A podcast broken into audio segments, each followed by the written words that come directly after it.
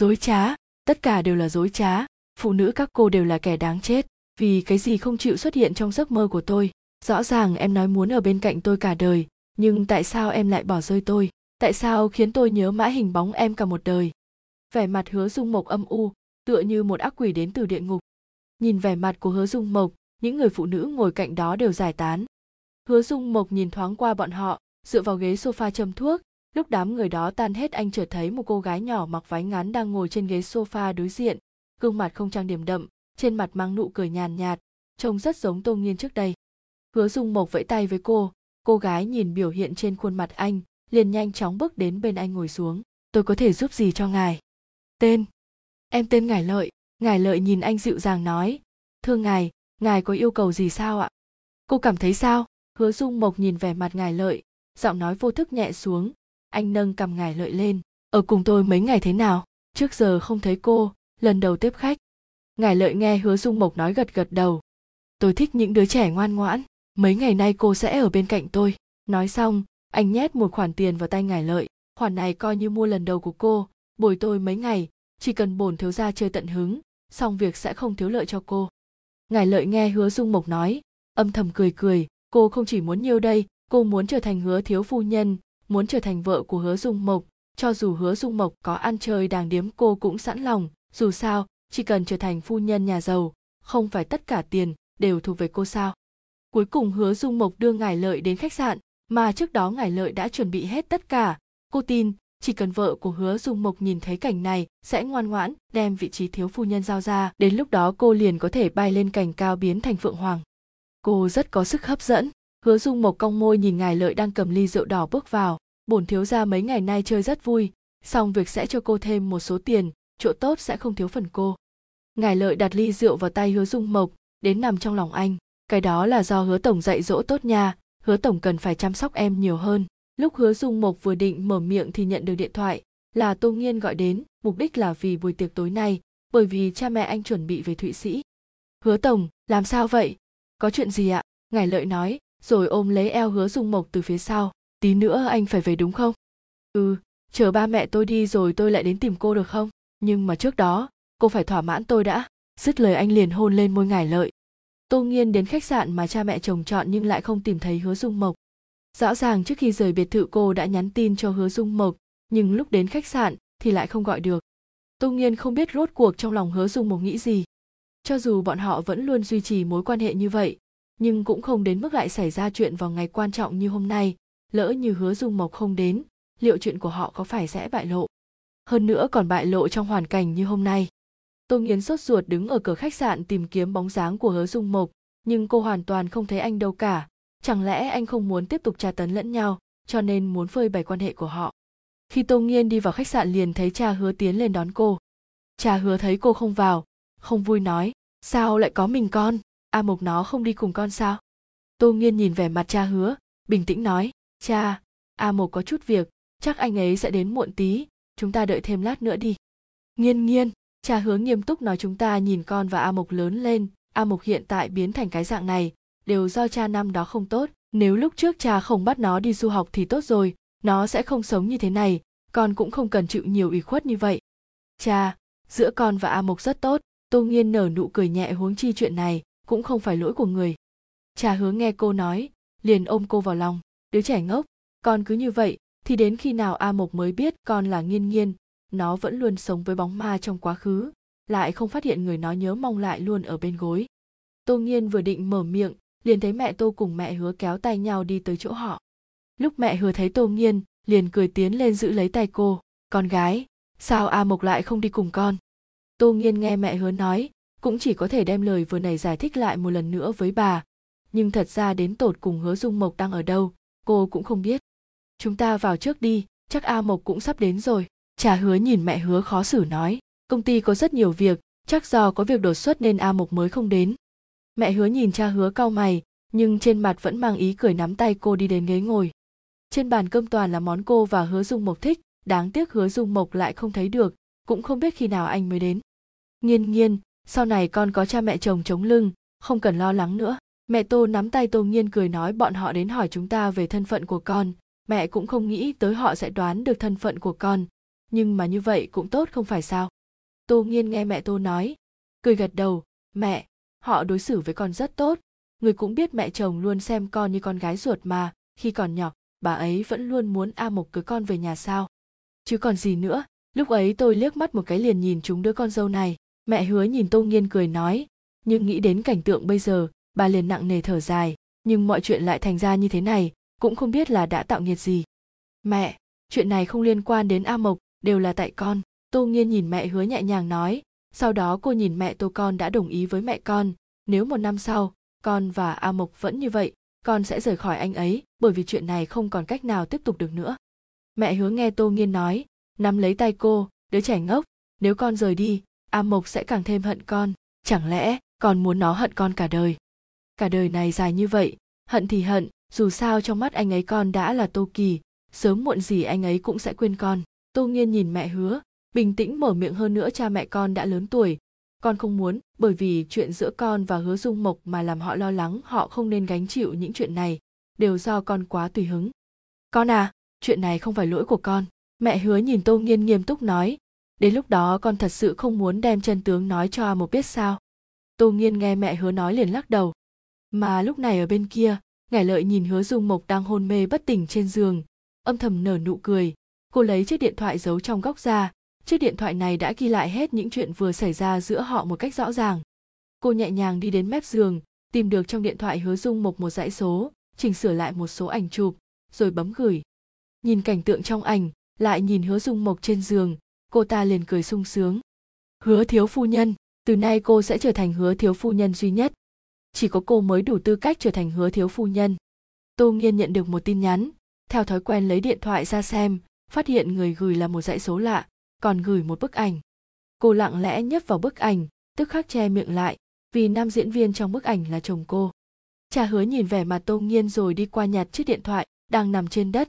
Khi Tô Nghiên nhận ra điều đó, cô theo bản năng muốn giành lấy điện thoại từ tay ông. Không may là cha Hứa vẫn nhìn thấy bức ảnh trên đó. Nhìn bức ảnh, khuôn mặt của cha Hứa lập tức tối sầm lại. Nghiên Nghiên, A Mộc vẫn luôn đối xử với con như vậy sao? Tô Nghiên nghe cha Hứa nói, vô thức cúi đầu. Cô không có dũng khí nhìn biểu tình trên mặt ông, bởi vì cô cũng không biết làm thế nào để đối mặt với chuyện này. Đây là bí mật giữa cô và Hứa Dung Mộc, cô không ngờ nó lại bị vạch trần trong tình cảnh này.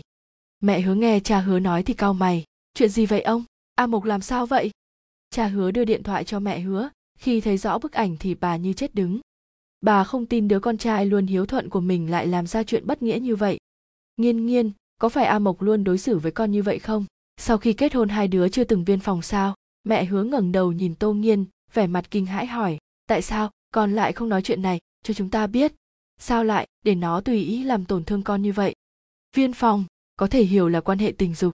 Mẹ Tô và cha Tô cũng thấy ảnh chụp trên điện thoại, sắc mặt họ âm trầm. Chúng tôi cần một lời giải thích cho chuyện này. Cha Tô dừng một chút rồi nói tiếp, tôi luôn cho rằng giữa chúng chỉ là xích mích, cãi vã nhỏ, không ngờ A Mộc lại có thể làm ra chuyện tày trời như thế này. Cha, tất cả những điều này là do con tự nguyện. Con đã nói, sẽ không can thiệp vào đời tư của anh ấy. Chuyện này không liên quan đến A Mộc và cha mẹ chồng. Tô Nghiên nhìn cha Tô, bình tĩnh mở miệng, đây là con nợ Tô Kỳ. Cha Tô nghe Tô Nghiên nói, vẻ mặt hối hận mở miệng, đều tại cha. Năm đó, cha không nên mang Tô Kỳ về. Nếu không có Tô Kỳ, con và A Mộc sẽ không ra nông nỗi này, con cũng sẽ không phải chịu nhiều ủy khuất như vậy. Lão Tô, ông yên tâm, chuyện này tôi nhất định sẽ cho ông một công đạo. Bây giờ chúng ta liền đến khách sạn tìm tên xúc sinh kia. Sắc mặt cha Hứa u ám, tên xúc sinh này sao có thể làm ra chuyện đại nghịch bất đạo như vậy chứ? Tô Nghiên đi theo cha Hứa và mẹ Hứa đến khách sạn. Tô Nghiên biết mục đích của người phụ nữ kia là gì, ả đem tên khách sạn nói cho cô biết, đơn giản là ả muốn quang minh chính đại ở bên Hứa Dung Mộc. Nhưng sao có thể? Người phụ nữ này quả nhiên không hiểu tính Hứa Dung Mộc, cho rằng thành công ngủ với hắn là sẽ có thể ngủ cả một đời, nghĩ như vậy thật quá ngốc, không phải sao? Theo địa chỉ được cung cấp trong tin nhắn, lúc mẹ Hứa và cha Hứa đến liền đạp cửa xông vào. Cha Hứa không nói tiếng nào, ông đi đến đạp Hứa Dung Mộc một cái, anh đau đến nhe răng trợn mắt. Mày nhìn xem mày đang làm cái gì? Cha Hứa không chút nghĩ ngợi liền cho anh một cái tát. A Mộc, sao con lại ra nông nổi này? Con làm như vậy liệu có hổ thẹn với Nghiên Nghiên dưới suối vàng không hả?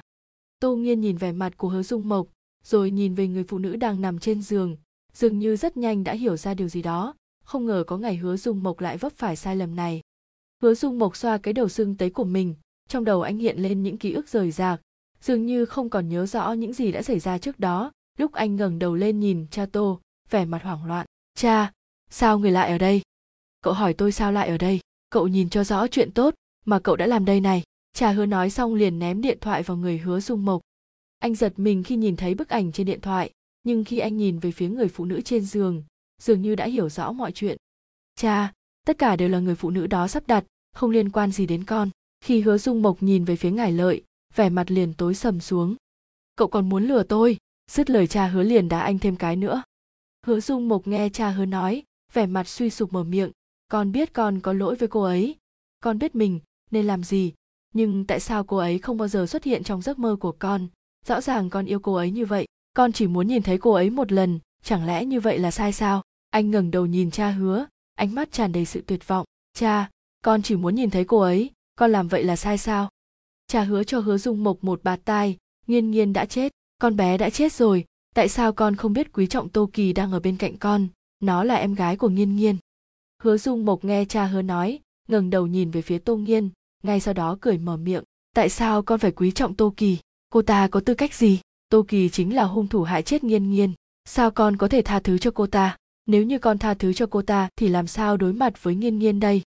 Vậy con sống như thế này thì có thể đối mặt với Nghiên Nghiên sao? Mẹ Hứa nhìn Hứa Dung Mộc vẻ mặt âm trầm. A Mộc, mẹ luôn nghĩ con là một đứa trẻ tốt, nhưng hành vi hiện tại của con thật sự khiến ta quá thất vọng rồi. Con đã cưới cô ta, con đã nghe lời mẹ mà cưới cô ta, mẹ còn muốn thế nào nữa? Chẳng lẽ ngay cả việc con muốn thích ai cũng không được? Tô Kỳ rốt cuộc có cái gì tốt? Cô ta cho các người ăn bùa mê thuốc lú gì? Tại sao các người đều thích cô ta? Tô Kỳ chính là hung thủ giết người, con hận cô ta, cả đời này con sẽ không bao giờ tha thứ cho cô ta. Cha Hứa lại cho Hứa Dung Mộc thêm một cái tát. Hứa Dung Mộc chưa bao giờ nhận ra mình đã sai, ngay cả khi anh đã làm chuyện như vậy. A Mộc, con làm như vậy thì Nghiên Nghiên sẽ sống lại sao? Con bé mà biết được sẽ chỉ càng khinh thường con mà thôi. Hứa Dung Mộc ngẩng đầu nhìn cha Hứa, dường như anh vẫn không nhận ra sai lầm của mình. Thực xin lỗi, Hứa Dung Mộc thờ ơ nói, nhưng Nghiên Nghiên không thể nhìn thấy, cô ấy đã chết, cô ấy không thể nhìn thấy những gì đang xảy ra bây giờ. Nếu như sống như vậy có thể khiến Nghiên Nghiên sống lại, thì con sẵn sàng sa đọa. Sau đó anh điên cuồng hét lên, tôi chỉ cần Nghiên Nghiên, các người có thể đem cô ấy trở về được sao? Cha Hứa vừa định mở miệng, Tô Nghiên đã ngẩng đầu lên nhìn anh, bình tĩnh nói, nếu chị ấy nhìn thấy anh như vậy, sẽ chỉ thấy hổ thẹn vì anh mà thôi. Chị ấy sẽ không thích anh như thế này, cũng không muốn thấy anh thế này. Hứa Dung Mộc, hiện tại anh có tư cách gì thích chị tôi? Hứa Dung Mộc nghe Tô Nghiên nói, xông tới thô bạo đẩy cô ra, eo Tô Nghiên đập vào sofa, đau đến không đứng dậy nổi. Cô có tư cách gì mà nói như thế? Nếu không phải tại cô, Nghiên Nghiên sẽ không chết. Tô Kỳ, Hứa Dung Mộc nhìn Tô Nghiên hung tợn mở miệng, cô chính là một con tiện nhân, mẹ cô là hồ ly tinh, cô cũng là hồ ly tinh, trên đời này người đáng chết nhất chính là cô. Hứa Dung Mộc còn muốn đá Tô Nghiên, nhưng lại bị cha Hứa nhanh tay giữ chặt. Cha, người buông con ra, nếu không phải tại con tiện nhân này, Nghiên Nghiên sẽ không chết. Hứa Dung Mộc nhìn cha Hứa, trầm giọng nói, đều tại con tiện nhân này hại chết Nghiên Nghiên, còn muốn cô ta chôn cùng Nghiên Nghiên. Đủ rồi, cha Hứa lại cho anh thêm một cái tát. Nghiên Nghiên đã chết, từ nay về sau Tô Kỳ chính là vợ con phải chăm sóc tốt cho con bé. Rốt cuộc cô ta đã làm gì mà các người lại thích cô ta như vậy? Người phải biết rằng con dâu của người là Nghiên Nghiên, cả đời này vợ của Hứa Dung Mộc chỉ có thể là Tô Nghiên. Nhìn vẻ mặt cha Hứa, Tô Nghiên phát hiện có rất nhiều lần suýt chút nữa ông đã đem thân phận của cô nói ra. Cô sợ rằng cha Hứa sẽ nói ra thân phận thật của cô trong hoàn cảnh như vậy. A Mộc, con làm như vậy cũng chính là đang tổn thương Nghiên Nghiên. Mẹ Hứa nhìn Hứa Dung Mộc bình tĩnh nói, A Mộc, nếu bây giờ con không trân trọng người bên cạnh, lỡ như một ngày nào đó hối hận thì sao?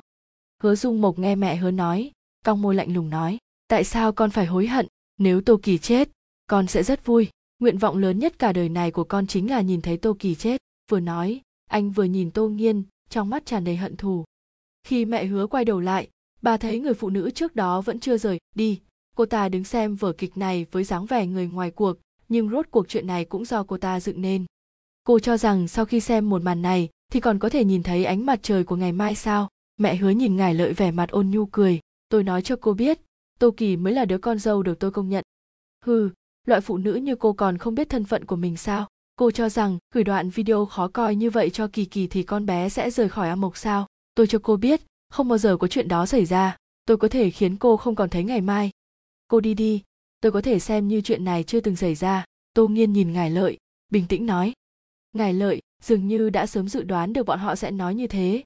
Cô ta cười tủm tỉm xoa bụng mình. Nhưng mà tôi đã có cốt nhục của Hứa Tổng rồi.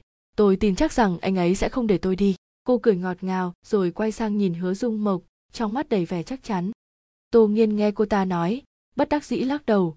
Cô không biết người phụ nữ này đánh giá thấp Hứa Dung Mộc hay là xem thường cha mẹ chồng. Nhưng trên thực tế, cho dù là ý nào thì hy vọng sống của người phụ nữ này tương đối nhỏ.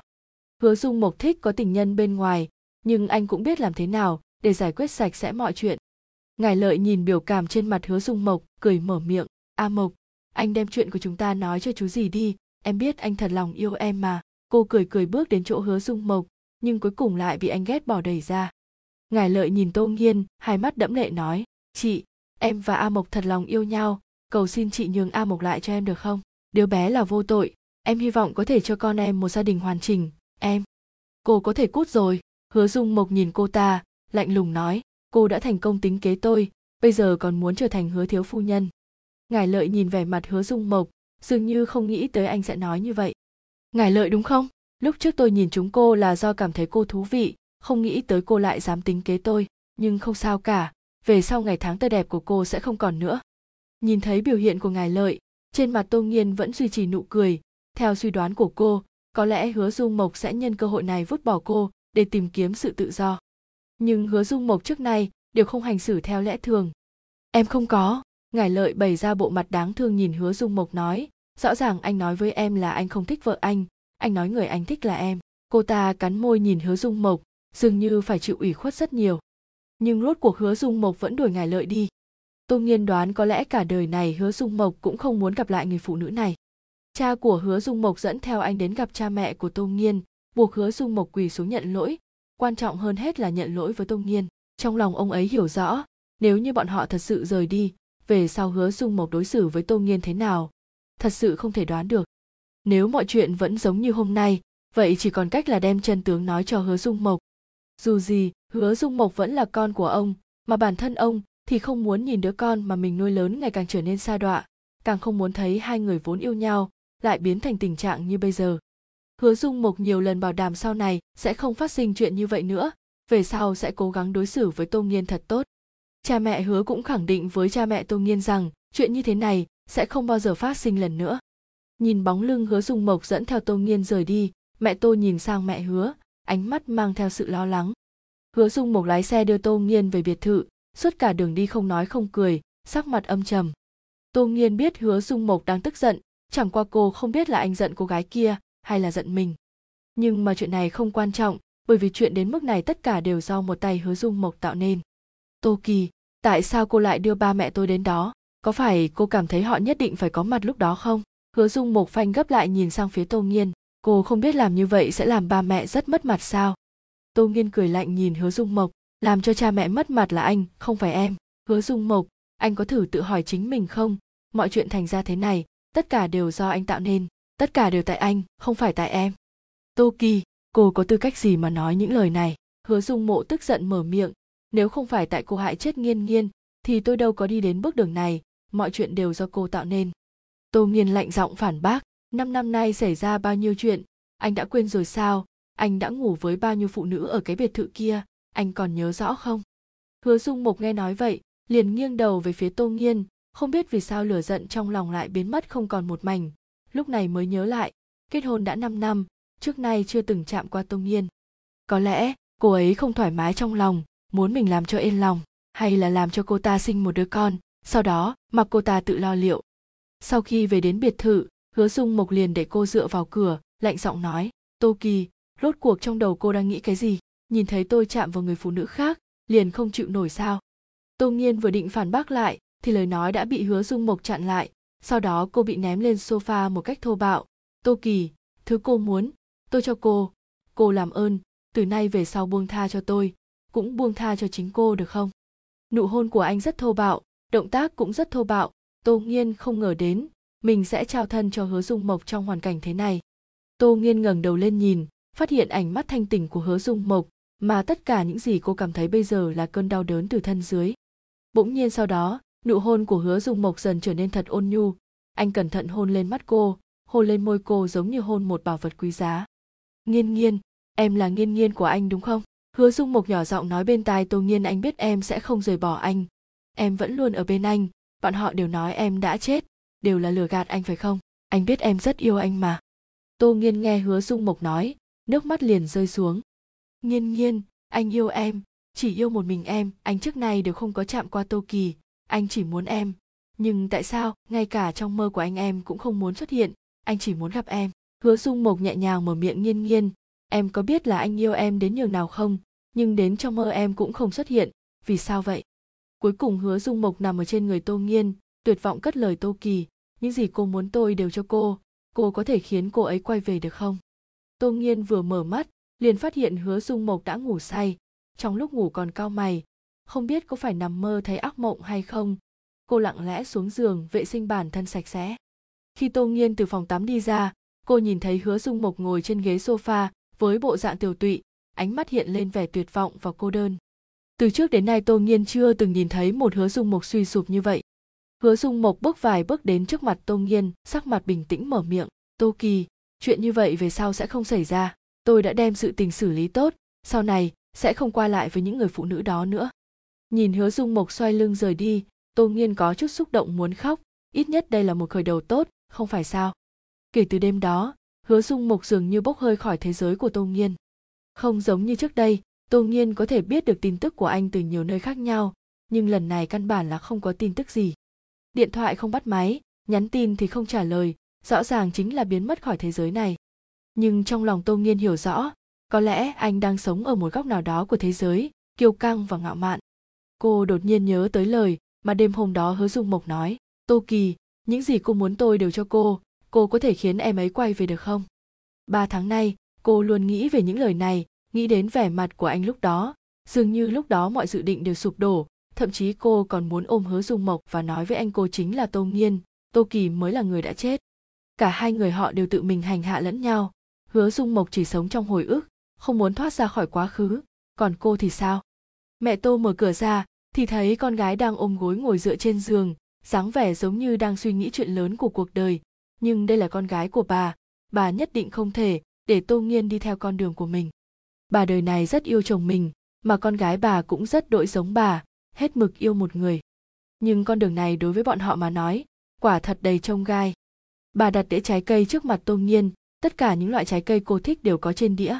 A Mộc đối xử với con như vậy, tại sao trong lòng con vẫn luôn nghĩ tới nó? Mẹ Tô sắc mặt bình tĩnh nhìn con gái, có chút khó hiểu hỏi, mẹ biết con thật lòng yêu A Mộc, nhưng nó đã phụ lòng con, hai người các con định hành hạ nhau suốt đời như vậy sao? Mẹ cho con thêm thời gian, 1 năm nữa thôi, nếu 1 năm sau chúng con vẫn như bây giờ, con liền rời khỏi anh ấy. Tô Nghiên mỉm cười nhìn mẹ, đôi khi con cũng tự hỏi, cứ tiếp tục như vậy thì có ý nghĩa gì, còn không bằng nhân lúc còn sớm liền buông tay, nhưng con cần đủ dũng khí để rời đi, dù sao thì con cũng yêu anh ấy nhiều như vậy. Giọng điệu Tô Nghiên rất bình tĩnh, trên khuôn mặt hiện lên nụ cười nhàn nhạt. Nhưng mẹ Tô Nghiên trong lòng biết rất rõ tính cách của con gái mình. Chưa đụng tường nam sẽ không quay đầu, nếu không thương tích đầy người thì Tô Nghiên chắc chắn sẽ không rời khỏi Hứa Dung Mộc. Chưa đụng tường nam, câu thành ngữ đầy đủ là chưa đụng tường nam chưa quay đầu, ý chỉ sự cố chấp, chưa đến mức bế tắc thì không chịu hồi tâm chuyển ý. Bà nắm lấy tay Tô Nghiên gật gật đầu, được, nếu đến lúc đó hai đứa các con vẫn còn cái tình trạng này, cha mẹ liền cùng con rời đi. Tô Nghiên cảm thấy có chút buồn nôn, cô buông tay mẹ chạy về phía phòng tắm, cúi xuống ghé vào bồn cầu đem toàn bộ thức ăn vừa nãy ăn nôn ra hết. Mẹ Tô nhìn Tô Nghiên như vậy, giật mình mở miệng, Nghiên Nghiên, có phải con có thai rồi không? Tô Nghiên nghe mẹ nói vậy liền ngẩng đầu dậy, mẹ, ngày mai chúng ta đi bệnh viện kiểm tra một chút. Tô Nghiên đưa tay nhẹ nhàng xoa bụng nhỏ, đây là con của mình, cùng Hứa Dung Mộc, liệu có phải đứa con này là để nhắc nhở bọn họ từ nay về sau sẽ ngày càng yêu nhau. Mẹ Tô Nghiên đem chuyện này nói cho chồng, mà ba Tô Nghiên lại đem chuyện này nói cho cha mẹ Hứa Dung Mộc, bọn họ nghe được tin tức này thì liền vui vẻ, còn nói đợi xử lý mọi chuyện xong, liền trở về ôm cháu nội. Ngày hôm sau Tô Nghiên cùng cha mẹ đi đến bệnh viện để kiểm tra, đúng như dự đoán cái thai đã được 50 ngày tuổi. Chúng ta đem chuyện này nhanh nói cho A Mộc, nếu thằng bé biết con mang thai khẳng định sẽ rất vui. Cha Tô nhìn Tô Nghiên mỉm cười, nếu đã có con, chúng ta liền đem chân tướng nói cho A Mộc được không?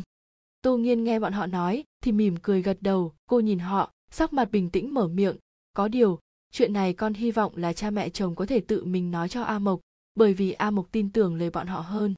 Mẹ Tô dịu dàng nhìn Tô Nghiên được, đều nghe theo con, đến lúc đó để lão hứa bọn họ tự mình nói cho A Mộc, con cứ yên tâm.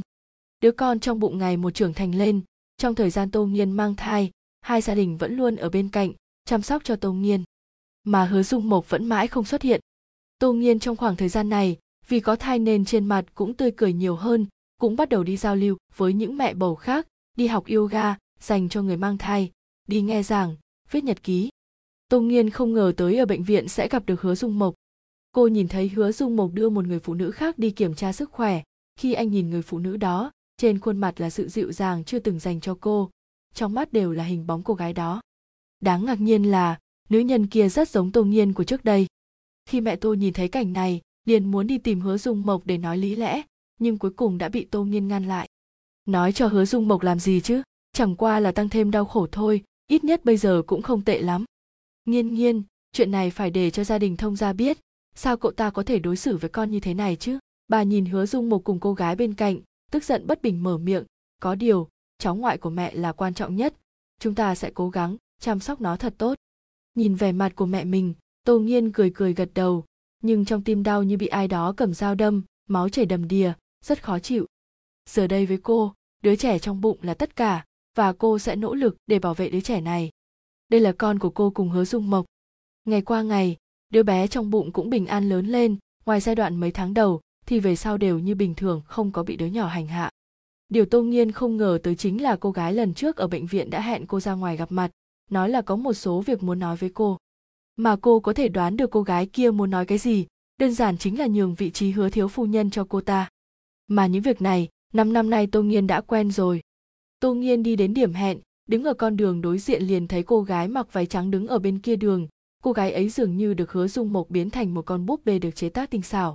Mái tóc xoăn nhẹ, cùng chiếc váy trắng nhạt, mọi thứ đều dựa trên thứ mà Tô Nghiên yêu thích.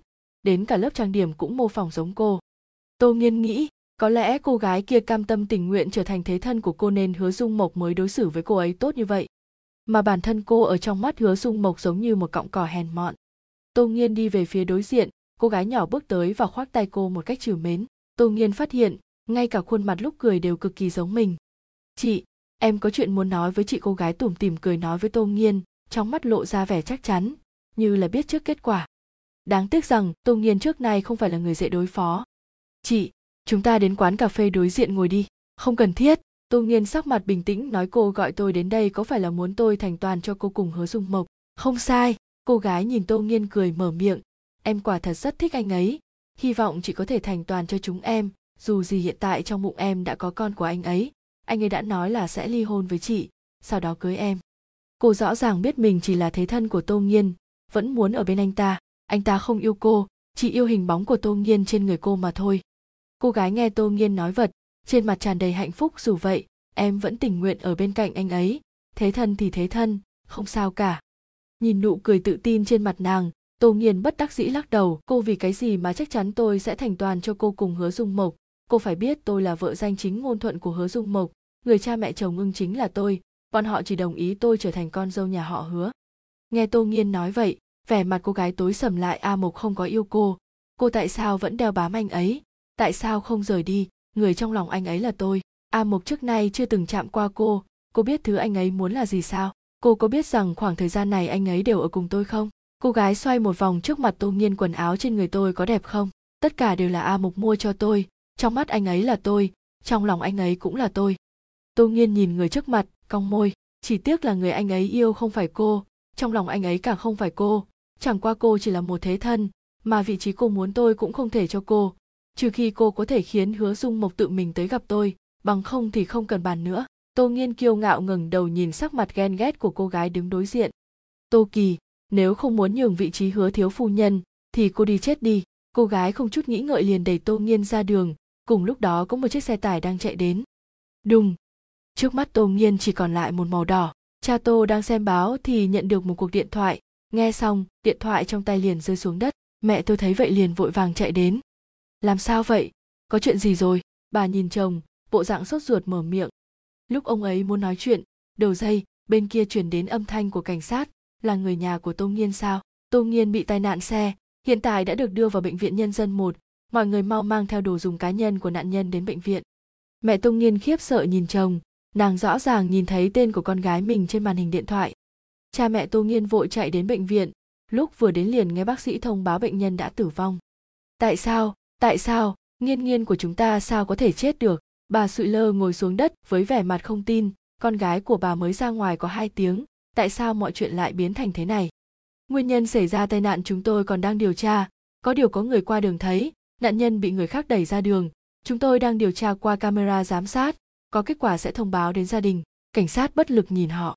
Chúng tôi có thể nhìn mặt con gái lần cuối không? Cha Tô cầu xin cảnh sát tôi có thể gặp con gái mình chứ? Được sự cho phép, hai người liền nhìn thấy thi thể Tô Nghiên được đưa vào nhà xác, cơ thể cô máu thịt lẫn lộn, thậm chí cả cơ thể đều bị đâm không nhìn rõ hình dạng. Đây là con gái chúng ta sao? Mẹ Tô ngơ ngẩn mở miệng, đây không phải con gái chúng ta đúng không? Ông Tô nghe vợ nói như vậy, ôm bà vào lòng không nói lời nào. Ông cũng không tin tưởng người nằm đó chính là con gái bọn họ, nhưng tất cả chứng cứ đều chứng minh, đây chính là Tô Nghiên, là con gái của họ. Lão Tô, Nghiên Nghiên đã chết, con gái chúng ta đã chết. Ông nói xem sau này chúng ta phải làm sao, chúng ta sau này sống như thế nào đây? Bà ôm chồng khóc sướt mướt, nước mắt không ngừng rơi, con gái của ta tại sao lại chết? Ai lại nhẫn tâm hại một xác hai mạng? Bà, chuyện này giao cho cảnh sát, tôi tin bọn họ sẽ cho chúng ta một lời giải thích. Cha Tô ôm mẹ Tô, vẻ mặt trấn định mở miệng, ông tự nhủ rằng bản thân mình không được khóc, một khi rơi nước mắt sẽ khiến vợ mình càng thêm đau khổ. Nhưng con gái duy nhất của ông cũng đã chết, nếu lúc ấy ông không đưa Tô Kỳ về, có phải mọi chuyện đều không xảy ra hay không? Con gái của ông sẽ không chết, còn Hứa Dung Mộc cũng sẽ không đi đến bước đường này. Khi hai người bọn họ rời khỏi nhà xác, cảnh sát nói họ có thể đưa Tô Nghiên trở về làm lễ tang. Cuối cùng cha tôi điện thoại thông báo cho nhà họ Hứa, bảo bọn họ về tham dự tang lễ của Tô Nghiên. Tô Nghiên đã gả đi, nhưng vĩnh viễn là con gái của ông sẽ không để bất kỳ ai khi dễ con gái mình nữa.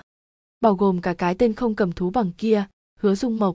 Khi Hứa Dung Mộc nhận được điện thoại, khuôn mặt anh đầy vẻ kinh ngạc, hiển nhiên anh không ngờ cha mình lại có thể lấy chuyện như vậy ra làm trò đùa.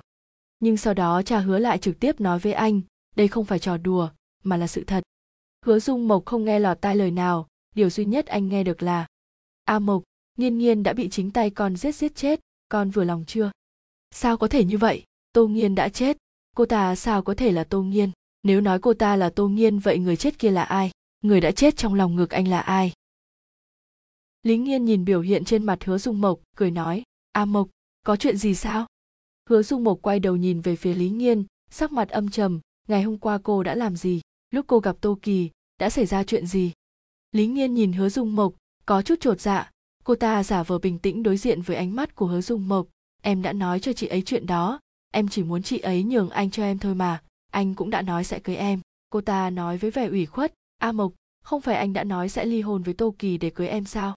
Chắc là chuyện bà có bầu. Hứa Dung Mộc nghe Lý Nghiên nói, vẻ mặt tối sầm, lạnh lùng nói: Tốt nhất là đúng như lời cô nói, nếu cái chết của cô ấy có liên quan đến cô, tôi nhất định sẽ bắt cô lót xác cho cô ấy. Hứa Dung Mộc nói rồi xoay người rời đi. Lý Nghiên nhìn theo bóng lưng Hứa Dung Mộc, cả người co rúm lại. Hôm qua, lúc cô đẩy Tô Kỳ ra, không biết sau đó đã xảy ra chuyện gì. Chẳng lẽ Tô Kỳ thật sự đã chết? Nếu cô ta đã chết, vậy không phải mình có thể trở thành Hứa thiếu phu nhân, có thể gả cho Hứa Dung Mộc sao? Lúc Hứa Dung Mộc đến Tô gia thì mọi chuyện đã xong xuôi, nhìn chiếc quan tài ở giữa, Hứa Dung Mộc cảm thấy lạnh cả người, dường như không dám tin cô đã chết. Hứa Dung Mộc, cậu tới làm gì? Cậu còn có mặt mũi tới đây sao? Mẹ Tô đi đến bên cạnh Hứa Dung Mộc, đẩy anh ra, cậu cút cho tôi. Nếu không phải tại cậu, con gái tôi sẽ không chết, Nghiên Nghiên của tôi sẽ không chết. Cha Tô nhìn Hứa Dung Mộc, vẻ mặt đầy tức giận, cuối cùng ông đi đến cạnh anh, bình tĩnh nói: A Mộc, cậu đi đi, nơi này không chào đón cậu, nếu không phải tại người phụ nữ kia của cậu, con gái tôi sẽ không chết. Ba, Tô Nghiên đã chết, hiện tại người vừa chết là Tô Kỳ, cô ta chỉ là một đứa con riêng, chẳng lẽ người vì một đứa con riêng? Lần đầu tiên cha Tô động thủ đánh Hứa Dung Mộc, một quyền, rồi lại một quyền nện thẳng lên người Hứa Dung Mộc, anh lảo đảo lùi lại vài bước. Cha Tô nhìn Hứa Dung Mộc với đôi mắt đỏ hoe, hét lên một cách cuồng loạn: Hứa Dung Mộc, bây giờ tôi nói cho cậu biết, người nằm trong quan tài kia là Tô Nghiên, người đã chết trong lòng cậu mới là Tô Kỳ, người bị cậu hại chết là Tô Nghiên. Hứa Dung Mộc nghe cha Tô nói, ngẩng đầu nhìn ông, nhớ tới lời cha hứa: A Mộc, Nghiên Nghiên bị chính tay con giết chết, con vừa lòng chưa?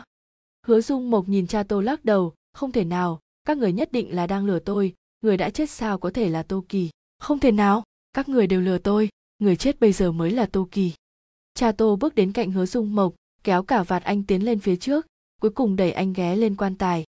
Cha Tô chỉ vào trong quan tài Tô Nghiên, nhìn về phía Hứa Dung Mộc nói, Hứa Dung Mộc, cậu banh hai con mắt ra nhìn cho kỹ, người nằm trong quan tài bây giờ mới là Tô Nghiên, người bị cậu hại chết mới là Tô Nghiên.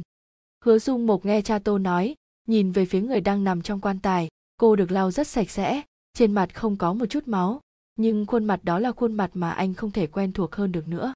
Đó là khuôn mặt của Tô Nghiên. A Mộc, cậu cùng Nghiên Nghiên dây dưa nhiều năm như vậy, chúng tôi không quản đến là vì Nghiên Nghiên yêu cậu, nó chưa từng nói gì với chúng tôi về chuyện của cậu. Mẹ Tô nhìn Hứa Dung Mộc, nghẹn ngào nói, bây giờ Nghiên Nghiên đã chết, cầu xin cậu buông tha cho con bé được không? Tôi hy vọng sau này cậu sẽ không đến làm phiền con bé nữa. Hứa Dung Mộc quỳ xuống trước bức ảnh đen trắng của Tô Nghiên, không nói tiếng nào. Tất cả những điều trong quá khứ cứ hiện về trong tâm trí anh. Anh luôn có thể nhìn thấy bóng dáng của Tô Nghiên trên người cô, nhưng lại chưa từng nghĩ cô chính là Tô Nghiên. Anh vẫn luôn nhớ những lời cô ấy nói khi hấp hối. Anh Mộc, tuy là Tô Kỳ chính tay đẩy em xuống lầu, nhưng em không trách cô ấy, bởi vì cô ấy cũng yêu anh. Đợi sau khi em chết, anh giúp em chăm sóc tốt cho cô ấy được không? Hứa Dung Mộc nhắm mắt lại, lúc ấy đối mặt tình huống như vậy anh cũng không để ý tới vấn đề xưng hô, hiện tại nghĩ đến trước kia Tô Nghiên chưa từng gọi anh là anh Mộc. Tô Nghiên vẫn luôn gọi anh là A Mộc. Trước kia anh không hiểu được tại sao bố mẹ vợ và bố mẹ anh lại thích cô đến như vậy, anh luôn nghĩ là do cô đã cho họ uống bùa mê thuốc lú gì, thì ra chỉ có mình anh không phát hiện cô chính là Tô Nghiên. Nghiên Nghiên, em nói xem đây có phải là một loại trừng phạt không? Khi cha Hứa và mẹ Hứa đến, họ thấy Hứa Dung Mộc đang im lặng quỳ trước quan tài. Lão Tô, chúng tôi rất xin lỗi về chuyện này, tôi nhất định sẽ bắt thằng nhóc A Mộc đền tội cho Nghiên Nghiên. Cha Hứa nhìn cha Tô, bất đắc dĩ nói, chuyện con ông làm sai, người làm cha như ông phải gánh vác. Nghiên Nghiên đã chết, chúng tôi không muốn liên quan gì đến các người nữa. Cha Tô ngẩng đầu nhìn về phía cha Hứa, bình tĩnh nói, giấy thỏa thuận ly hôn, chúng tôi đã thay Nghiên Nghiên ký. Cha Tô nói xong, liền lấy một phần văn kiện đưa cho ông. Sau khi tang lễ của Nghiên Nghiên kết thúc, chúng tôi sẽ rời khỏi nơi này. Nhìn bóng lưng của cha Tô xoay người rời đi, cha Hứa nhất thời không biết nói thế nào, chỉ đành để ông đi. Cha Hứa và mẹ Hứa đã kể cho Hứa Dung Mộc nghe tất cả mọi chuyện, quan trọng nhất là chuyện Tô Nghiên một xác hai mạng. Đứa bé trong bụng Tô Nghiên, nếu tính không lầm cũng đã gần 8 tháng tuổi. Nhưng tại sao Tô Nghiên lại chưa từng nói cho anh chuyện này? A Mộc, lão Tô nói đúng, chuyện này là chúng ta có lỗi với Tô Nghiên, nhất là con muốn bồi thường cho con bé thế nào, chúng ta cũng không quản được. Sau này chúng ta cũng sẽ không quản chuyện của con nữa. Cha Hứa ngồi trên sofa nhìn Hứa Dung Mộc, nhàn nhạt nói, chuyện này dừng ở đây, sau này chúng ta sẽ không xen vào chuyện của con nữa. A Mộc, Nghiên Nghiên bị chính tay con hại chết, chúng ta không trách con được, dù gì con cũng là con của ta, chuyện duy nhất chúng ta có thể làm bây giờ, đó là rời khỏi con tự mình suy nghĩ đi. Cha Hứa cùng mẹ Hứa rời đi, chỉ để lại tiếng đóng cửa. Hứa Dung Mộc ôm mình cuộn tròn trên sofa, đột nhiên nhớ tới nhiều năm trước. Mỗi khi ở một mình buổi tối, Tô Nghiên ôm anh rất ấm áp, bảo anh đừng sợ. Nhưng tại sao anh lại để mất cô? Trời vừa hửng sáng, Hứa Dung Mộc thức trắng cả đêm, nhìn cuộc gọi nhỡ trên điện thoại. Hôm qua sau khi trở về, anh tìm người để điều tra về chuyện xảy ra năm đó. Hiện tại đã có kết quả, vụ tai nạn xe hơi gây ra cái chết của Tô Nghiên cũng đã có kết quả. Anh nhìn di ảnh Tô Nhan trên bàn trà, cầm đặt bên môi, Nghiên Nghiên, em yên tâm. Sau khi mọi chuyện giải quyết xong anh sẽ đi cùng em, sẽ bù đắp cho em. Lúc Hứa Dung Mộc đến trong văn phòng, anh thấy trợ lý đang ôm một chồng văn kiện. Lúc thấy Hứa Dung Mộc, anh ta trầm mặt đi đến, ông chủ, chuyện ngài phân phó đã điều tra xong. Nói, sau khi Hứa Dung Mộc ngồi xuống, liền lật xem tất cả tư liệu trên bàn, trợ lý cũng đứng sang một bên nói lại cho anh nghe từng chuyện một. Năm Tô Nghiên 18 tuổi bị mắc bệnh bạch cầu cấp tính, mà người duy nhất có tủy phù hợp lại là Tô Kỳ. Điều quan trọng hơn là lúc đó Tô Kỳ bị nhiễm trùng đường tiểu, hơn nữa đã là thời kỳ cuối, năm đó cha Tô xin Tô Kỳ hiến tủy cho Tô Nghiên.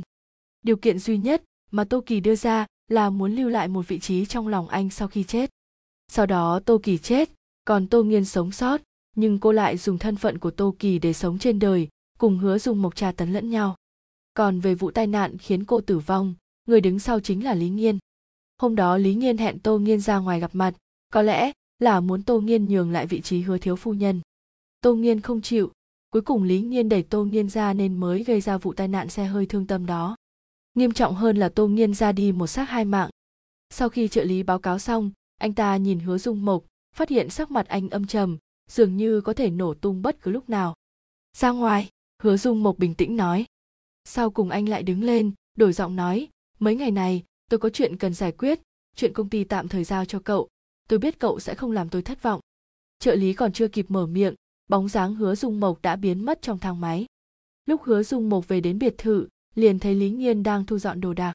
Nhìn thấy Hứa Dung Mộc đột nhiên xuất hiện, Lý Nghiên làm rơi vật trong tay xuống, chính là hộ chiếu mà Hứa Dung Mộc đã làm cho cô ta. Muốn trốn, Hứa Dung Mộc đứng trước mặt Lý Nghiên, trầm giọng nói, cô cảm thấy mình có thể trốn thoát sao? Lý Nghiên nghe Hứa Dung Mộc nói, có chút chột dạ mở miệng, A Mộc, anh đang nói gì vậy? Sao em lại phải trốn? Em chỉ đang chuẩn bị đồ thôi, không phải anh nói sẽ đưa em đi Maldives sao? Hứa Dung Mộc nắm lấy cằm Lý Nghiên, cô hại chết vợ tôi mà còn muốn tôi đưa cô đi Maldives. Lý Nghiên nghe Hứa Dung Mộc nói, ánh mắt cô ta lóe lên, dường như đã nghĩ ra cái cớ. A Mộc, anh đang nói cái gì vậy? Sao em có thể hại chết vợ anh, hơn nữa trước này em đâu quen biết cô ta. Hứa Dung Mộc cầm đoạn ghi âm đưa đến trước mặt Lý Nghiên, cuối cùng đập vào mặt cô không quen vợ tôi, vậy người phụ nữ trong đoạn ghi âm này là ai? Lý Nghiên ban đầu mở to mắt, cuối cùng sụi lơ ngồi trên mặt đất. Lý Nghiên, lúc cô giết vợ tôi thì nên nghĩ tới sẽ có ngày hôm nay. Hứa Dung Mộc ngồi xổm xuống, bóp chặt cổ Lý Nghiên, cô ấy một xác hai mạng, đúng lúc cô đang mang thai, đến lúc đó có thể làm bạn với cô ấy.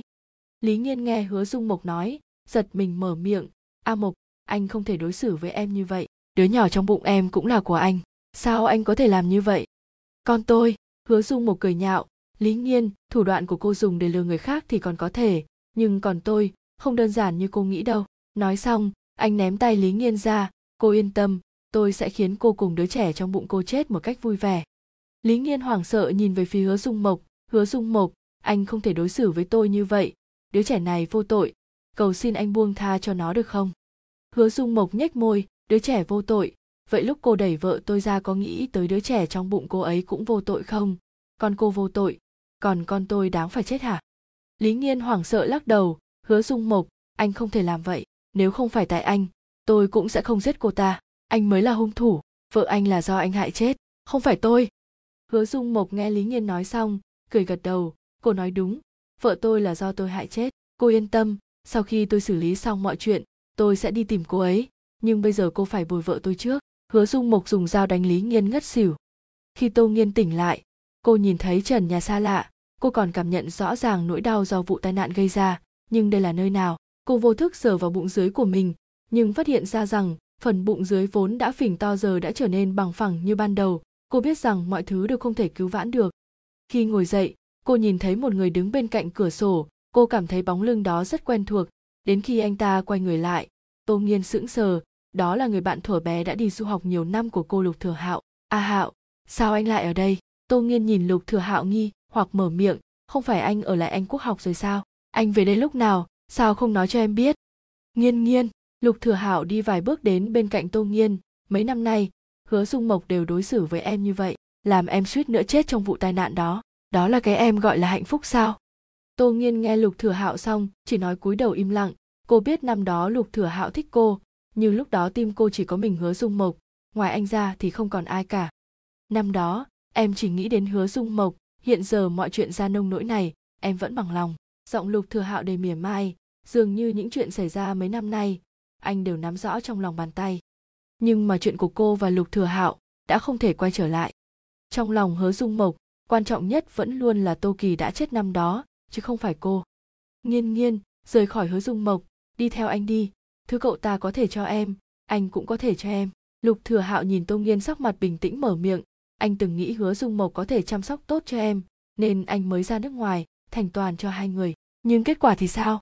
Hoàn toàn không phải như vậy, trong lòng Hứa Dung Mộc căn bản không có em. Anh ta thậm chí không nhận ra em là Tô Nghiên, như vậy anh ta lấy tư cách gì làm chồng em?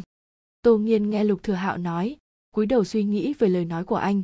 Cuối cùng cô ngẩng đầu nhìn Lục Thừa Hạo, "A Hạo, anh biết không, những chuyện xảy ra trong 5 năm qua là những chuyện đau khổ nhất trong đời em." Cô âu yếm vuốt ve bụng mình, "Em cho rằng có đứa trẻ này mối quan hệ của chúng em sẽ tiến lên một bước, nhưng bây giờ, em không còn gì cả, ngay cả đứa trẻ vô tội này cũng đã bị Hứa Dung Mộc hại chết." Cô nói xong muốn cuộn tròn lại, nhưng sự đau đớn trên thân thể khiến chân cô không thể cong lên.